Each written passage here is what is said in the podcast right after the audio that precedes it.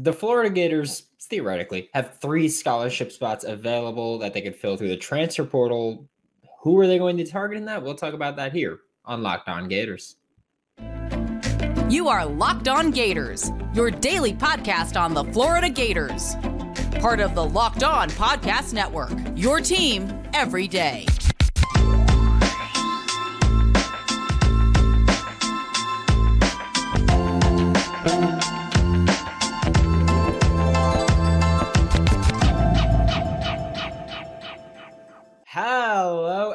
Welcome back to another episode of Locked On Gators, part of the Locked On Podcast Network, your team every day. Thanks for making Locked On Gators your first listen of the day. We are available daily and free wherever you listen to podcasts.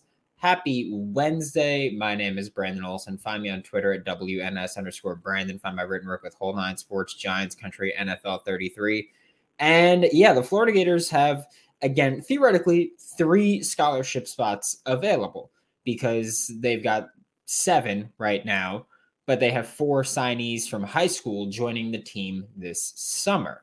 So when you have those spots available, you can kind of look at that in the transfer portal and go, okay, well, what are we going to do here? Because you kind of have to. But like I said, they got 78 players available, or they have 78 scholarship players right now. You've got eight available uh, you're going to fill in with Eugene Wilson III, Dijon Johnson, Gavin Hill, and Caden Jones. And then you've got those three spots in the scholar in the uh, transfer portal, assuming you don't lose many more scholarship players. Which, granted, that it's been a few days since the spring game, probably not going to happen. But first up, we're going to talk about how to, how we're going to fill that with quarterback, because obviously that's the first thing we're going to talk about. Billy Napier has said hey, yeah, the, we're going to add to that room. You know, we're already in the process of figuring that out. If that isn't Austin Simmons reclassifying, which again, you know how I feel about it. I spoke about it on, uh, I think it was Monday's show. I spoke about it where I was like, hey, it's not what I would do, but if it does happen, I wouldn't hate it. It's just not my personal preference. So if it's not an Austin Simmons reclassification, it, it's the transfer portal, right? And my remain or my concern still remains I am not absolutely positive that there's going to be a genuine starter quality quarterback available in the transfer portal. Because again, right now, the guys who are likely to hit the transfer portal at quarterback or most positions probably guys who did not win the starting battle. But especially at quarterback, it's going to be guys who did not win the starting battle. And, well, if you didn't win the starting quarterback battle at your school, what have you done, unless you've been a starter before? What have you done that is going to make me say, okay, you are a starter quality quarterback in the SEC? Because if you were a starter before and you lost the starting quarterback battle, well, that means that you were the starting quarterback and you did not maintain that job. You did not do enough to hold on to that job. If you are a starting quarterback hitting the portal, that's a bit odd and not odd in a bad way, but odd as in that's not something that's going to be happening frequently. That's just not how it really plays out frequently uh, after the in the second portal window. First portal window, sure, you want to take a step up in competition, step down, but you're a starter, whatever it is you want to do, great. There is, however, uh, a rumor swirling around as of yesterday morning, and it is the same rumor that was swirling around, not even swirling around. It's the same rumor of something that was going on in the first transfer portal window. That rumor Grayson McCall, Coastal Carolina's starting quarterback for the past few years. Of course, he was with Chadwell, who then went to Liberty, and Grayson McCall hit the transfer portal. And the immediate thought was, well, is Grayson McCall going to follow uh, Jamey Chadwell to Liberty, or is he going to go to Auburn and go with Hugh Freeze? Or is he going to come to Gainesville and go with Billy Napier? And then for a multitude of reasons. It basically came down to also shout out to Gator Dave, Dave Waters, um, for bringing this Grayson McCall rumor to light again on Twitter. Um, but it basically came down to Coastal Carolina is academically compared to these major universities, the equivalent of a community college. um, it, it's Grayson McCall's credits wouldn't really transfer to Florida. That's still the concern at this point, which is what makes me think it probably won't happen. And that's not, you know, that, that that's not like me saying, oh, it's definitely not happening, but I don't know how in just a few months he would have fixed those transcripts in order to get him into Florida. Um, so there's that. And I know Auburn is, uh, I, I, think he's a sports management major, and I think Auburn doesn't offer that.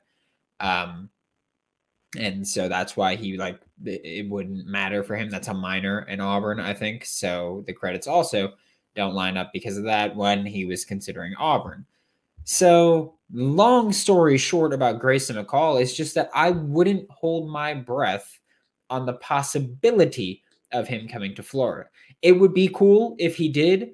It would be a wild shakeup to the quarterback room if he did, because we're looking at Graham Mertz, we're looking at Jack Miller, and then you just go, hey, I'm more athletic than both of you. I'm more productive in my career than both of you, and I'm more equipped to run this offense than both of you. But you'd have to learn the entire playbook, get the trust of the coaching staff, get the trust of this roster in just a few months. And I don't know if that's possible. That was my point on Monday. Also, I don't know if there's a starter quality quarterback available in the second transfer portal window. And Billy Napier has ad nauseum talked about you need to be able to win over the coaching staff, win over the roster, and win this battle on the field and know the playbook like the back of your hand. I don't think it's possible to do all of those things in just four months, which is why I've been saying I think if you're adding someone in the portal, you add someone that's going to compete for the starting spot next season because it's just so difficult to pick everything up. And I know that quarterbacks are different mentally. Like I know that quarterbacks can learn these things incredibly quickly and it's incredibly impressive. I don't care what school you went to, what the academics say, what your credits say. I don't if you could play quarterback, odds are your football IQ is pretty high.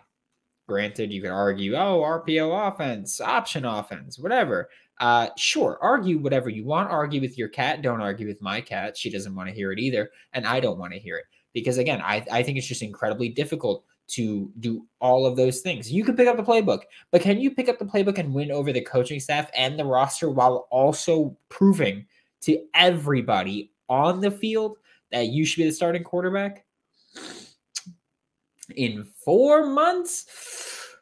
Oh, that's that's a toughie. That is a toughie. But we are going to flip to the defensive side of the ball for this next segment. But first, today's episode of Locked On Gators is brought to you by FanDuel Sportsbook, America's number one sportsbook, number one on the field, number one in your heart.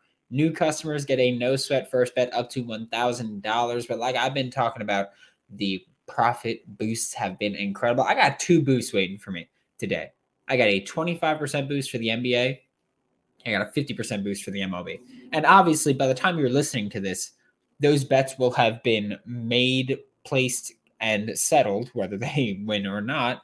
Uh, but I, I haven't decided what I'm betting yet. And I'm recording this before the Knicks play the Cavs because I am a Knicks fan.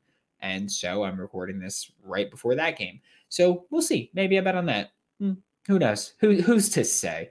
Don't miss the chance to get your no sweat first bet up to $1,000 back in bonus bets when you go to fanduel.com slash locked on. That is fanduel.com slash L O C K E D O N to learn more. Thanks again for making Locked On Gators your first listen of the day. We are available daily and free wherever you listen to the podcast. And shout out to you everydayers. Um, I'm going to say this.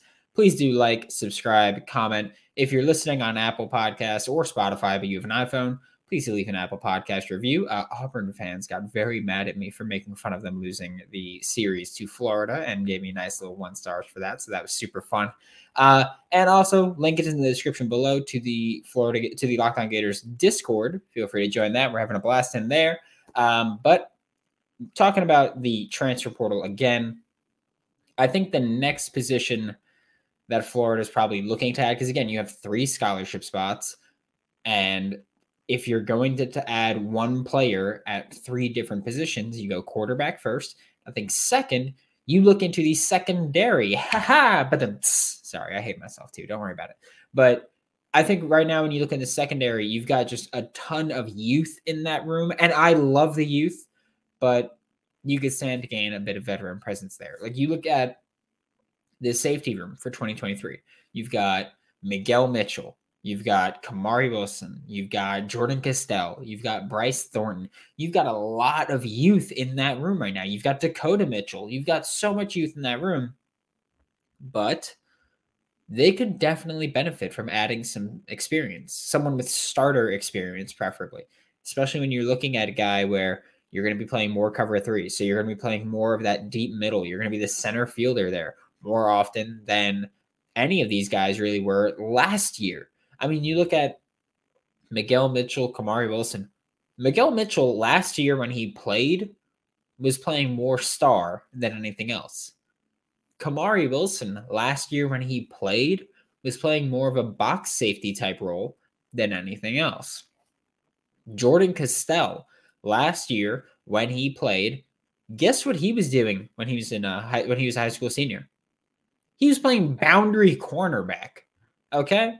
And then you look at Bryce Thornton. What was he doing? He was playing in more of a Patrick Toney style defense, which, yes, Austin Armstrong and Patrick Toney are very similar stylistically, except Austin Armstrong blitzes more. But Bryce Thornton was playing more of that quarters coverage type of uh, type of safety role where he was helping on one side or he was taking that whole side, and it was a whole thing. So it's kind of different from being that deep safety. So if you could add a DB that has that deep middle uh, experience, that'd be fantastic.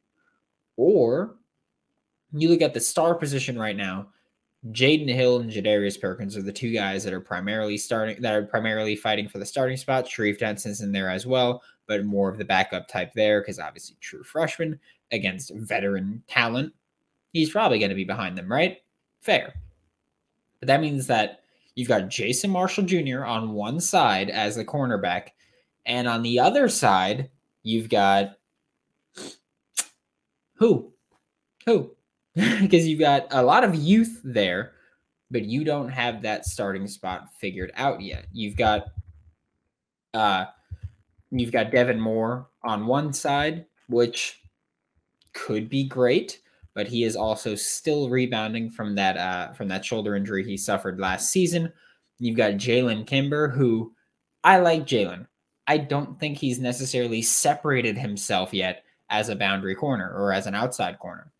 You could also look to the younger players that are available. You can look at Jakeem Jackson, true freshman who played on the outside in the spring game, played fairly well, and he's got great physical skill set. But is he ready to start on the outside in the SEC? I don't know. I, I and I understand he's a great recruit. He was a hell of a high school recruit. He's a hell of a just ranking. He was a great find for this Florida Gator staff. He was awesome. Is he ready to play right now? He's also wearing my favorite number, so that's awesome. Number two, by the way. Um, so him and Montrell wearing my favorite number. But Jakeem Jackson, are you ready to start on the outside? Are you ready to play significant snaps on the outside? And that's not me saying, let's look at what we have from his high school tape and see if he's ready to play now. This is you've been practicing for a few months against SEC wide receivers. Do you think he's ready to play now as a starter? And I'm not saying, oh, in media availability, what has he done? I'm saying in the scrimmages, what has he done? In, in things that are not available to the media, what has he done? Because we also know that this coaching staff, Billy Napier specifically, is very much on the side of you need to do right off the field in order to be ready on the field. Is Jakeem Jackson there? Because I'm fine with him starting on the outside based on what I know. But according to the coaching staff, are you ready? Who knows?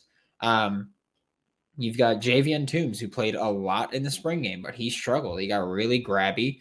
And I love what he can do, but if you're going to be grabby, you're not going to be starting because you're going to be getting defensive pass interference penalties, and that's not great. So I think if you're Florida, you look at the secondary. You can look at uh, Jaden Davis, who's a corner that's transferring from Oklahoma. He's got years of experience. Are you ready to uh, are, are you ready to contribute now to this team if you can come in? Like, like if you're willing to come back home to Gainesville, are you ready to compete now? We'll see. But um I, I think that there's a ton of youth, and I am fully on board with this is a, a, going to be a fantastic secondary next year and the year after. But uh, I don't know about you. I'd like to win games in 2023. So you could definitely benefit from adding experience there. The last position that we're going to talk about the offensive line. I'm not going to say center because of the bad performance in the spring game or because of how I feel about Kingsley Eguakan's film.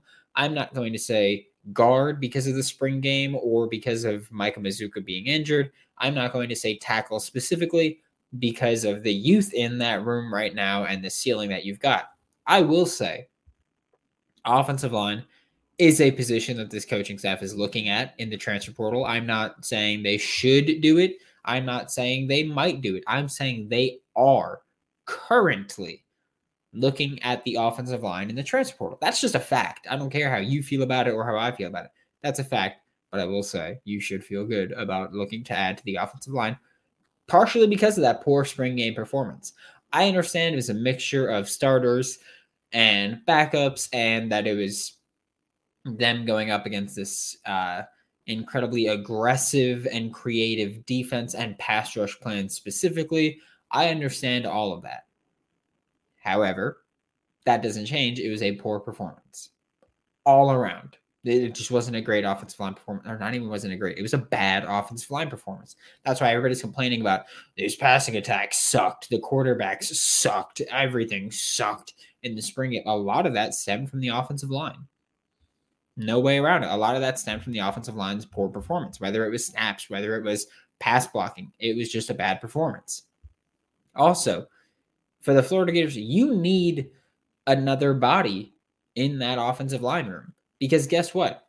David Connor, you lost him. You're down a body. Uh, David Connor was a mid year enrollee. He's not with Florida anymore. He left the program. He's hitting the transfer portal.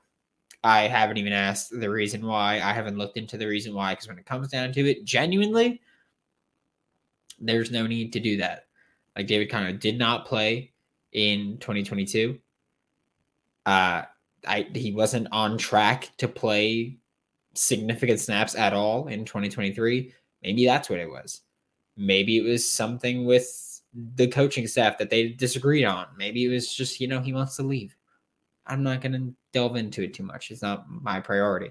And I know injuries piled up, and that made it difficult for the Florida Gators in the spring game to field the offensive line they wanted to field. But, and I understand also going, they'll be healthy for the season. What if they're not? like, like what if we go, oh yeah, no, they'll be healthy for the season. So who cares? Why do it? Because they might not be healthy for the season. Injuries can pile up at any time, at any position. It's football. Like, like it, you're in a car crash every single play if you're an offensive lineman. So injuries are going to pile up at certain points, most likely. I will knock on wood right now and hope they don't. But realistically, if you're this coaching staff, you need to go, okay, injuries have piled up in the spring.